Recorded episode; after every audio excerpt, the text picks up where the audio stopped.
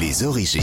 Pour conclure cette émission, on remonte aux origines, toujours avec Jean-Luc Lemoyne et Olivier Pouls. Et maintenant avec vous, David Castelopez, vous nous racontez, sans bouger de votre siège, même si vous l'avez déjà fait, le pèlerinage à Saint-Jacques de Compostelle. L'été dernier, au début du mois d'août, j'ai décidé avec mon ami Manu de faire le pèlerinage à Saint-Jacques de Compostelle. Alors pas le, pèlerinage entier, hein, parce que ça fait 930 bornes, euh, euh, ce qui est beaucoup trop pour quelqu'un comme moi. Vous n'aurez pas vu cette saison, en Exactement. Mais un morceau de ce pèlerinage. Et puis on a commencé à marcher avec Manu, à peu près 25 km par jour, et là j'ai morflé ma race. Pour des raisons que j'ignore, mon corps, qui n'est pourtant pas si vieux euh, que cela, n'est déjà plus adapté aux endurances les plus élémentaires. Dès le premier jour, j'avais mal partout. Le deuxième, pire encore. Et j'ai eu ensuite mal aux genoux pendant plusieurs mois quand je descendais l'escalier. Et puis, sur le chemin, je me suis posé la question, certes peut-être euh, tardivement, pourquoi est-ce que chaque année, il y a des centaines de milliers de personnes qui décident de se faire mal pendant des semaines sur des chemins parfois très pentus dans le seul but d'atteindre cette ville espagnole de Saint-Jacques de Compostelle. Eh bien, si tout le monde fait ça, c'est que Saint-Jacques de Compostelle est considéré par les catholiques comme une ville très importante. Pourquoi? Eh bien parce que sont censés s'y trouver, en petits morceaux desséchés, ce qui reste de l'une des personnes les plus importantes de l'histoire du christianisme, qui s'appelle précisément Jacques. Jacques de Zébédée. Jacques de Zébédée, plus connu sous le nom de Saint Jacques. Et tellement important, Saint Jacques, qu'il a donné son nom à la ville entière. Pourquoi il est si important, Saint Jacques? Eh bien parce que c'est tout simplement l'un des douze apôtres. Donc un monsieur qui a connu personnellement Jésus et des gens comme ça, il y en a très très très peu. Donc là, je me suis dit, euh, attends, voir les morceaux d'un gars qui a connu Jésus, euh, pour le coup, ça vaut la peine euh, de marcher 60 jours. Et puis après, je me suis mieux renseigné et j'ai découvert plusieurs choses. Un, selon toute vraisemblance, Saint Jacques n'est absolument pas enterré à Saint Jacques de Compostelle. Les premières personnes qui ont dit qu'il était là, elles l'ont dit au IXe siècle, c'est-à-dire 800 ans après la date de, de sa mort supposée, avec zéro texte qui mentionne ça avant. Deux, Jacques a très probablement jamais mis les pieds en Espagne de toute sa vie. Et troisièmement, il y a de grandes chances que Jacques n'ait tout simplement jamais existé. Et tout à coup, tout à coup, j'étais là en train de marcher en traînant des pieds avec des ampoules et des courbatures.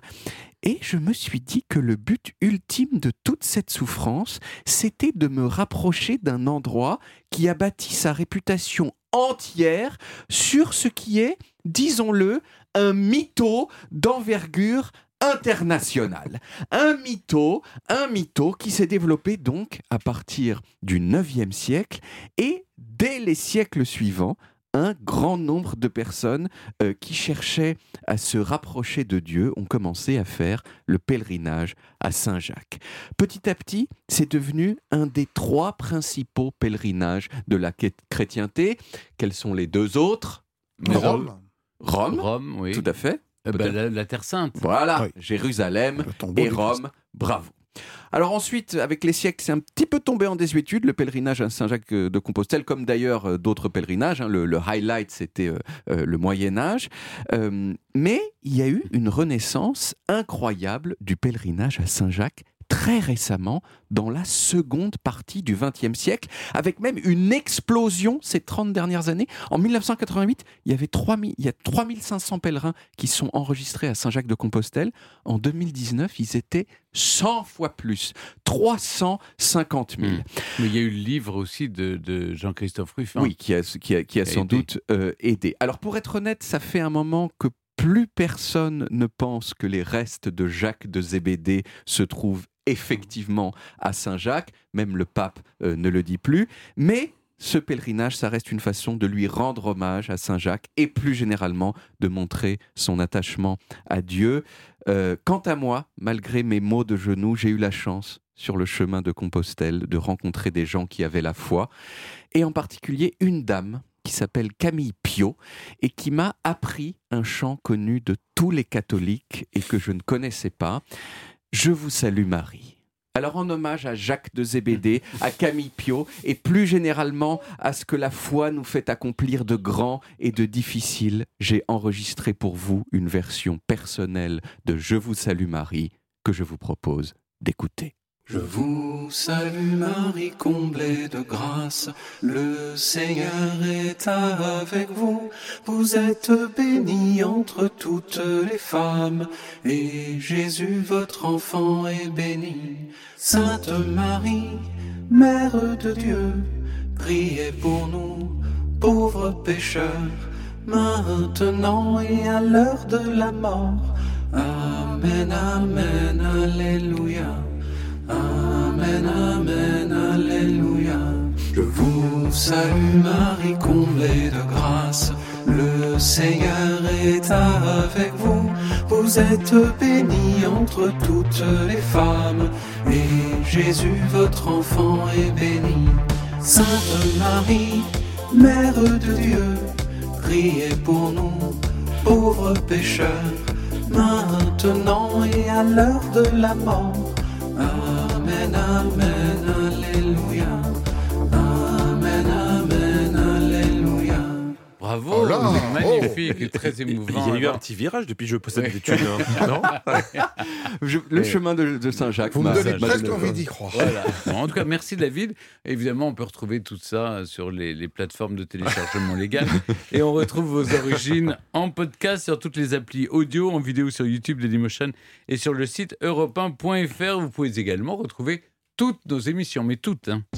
Historiquement Vôtre, c'est terminé pour aujourd'hui, mais on revient pour la dernière fois cette saison, demain dès 16h, avec toute l'équipe, mais vraiment toute l'équipe, et surtout avec trois nouveaux et trois derniers personnages qui ont dit au revoir. Le poète Paul Éluard, qui l'a dit dans l'un de ses jolis écrits, puis le président de la République, Valéry Giscard d'Estaing, qui a dit Au revoir. à la télévision pour signifier son départ. Et vous, Jean-Luc, vous nous raconterez un personnage de fiction qui a dit au revoir aussi. Oui, mais pas en français. Il a dit Hasta la vista, baby. Vous avez reconnu la voix douce et rassurante de Terminator, hein incarnée par Arnold Schwarzenegger au cinéma Ça sera l'occasion de vous dresser le portrait des deux. Reste plus qu'à se dire au revoir. Et à demain pour la dernière d'Historiquement Vôtre. Retrouvez Historiquement Vôtre tous les jours de 16h à 18h sur Europe 1 et en podcast sur europe1.fr.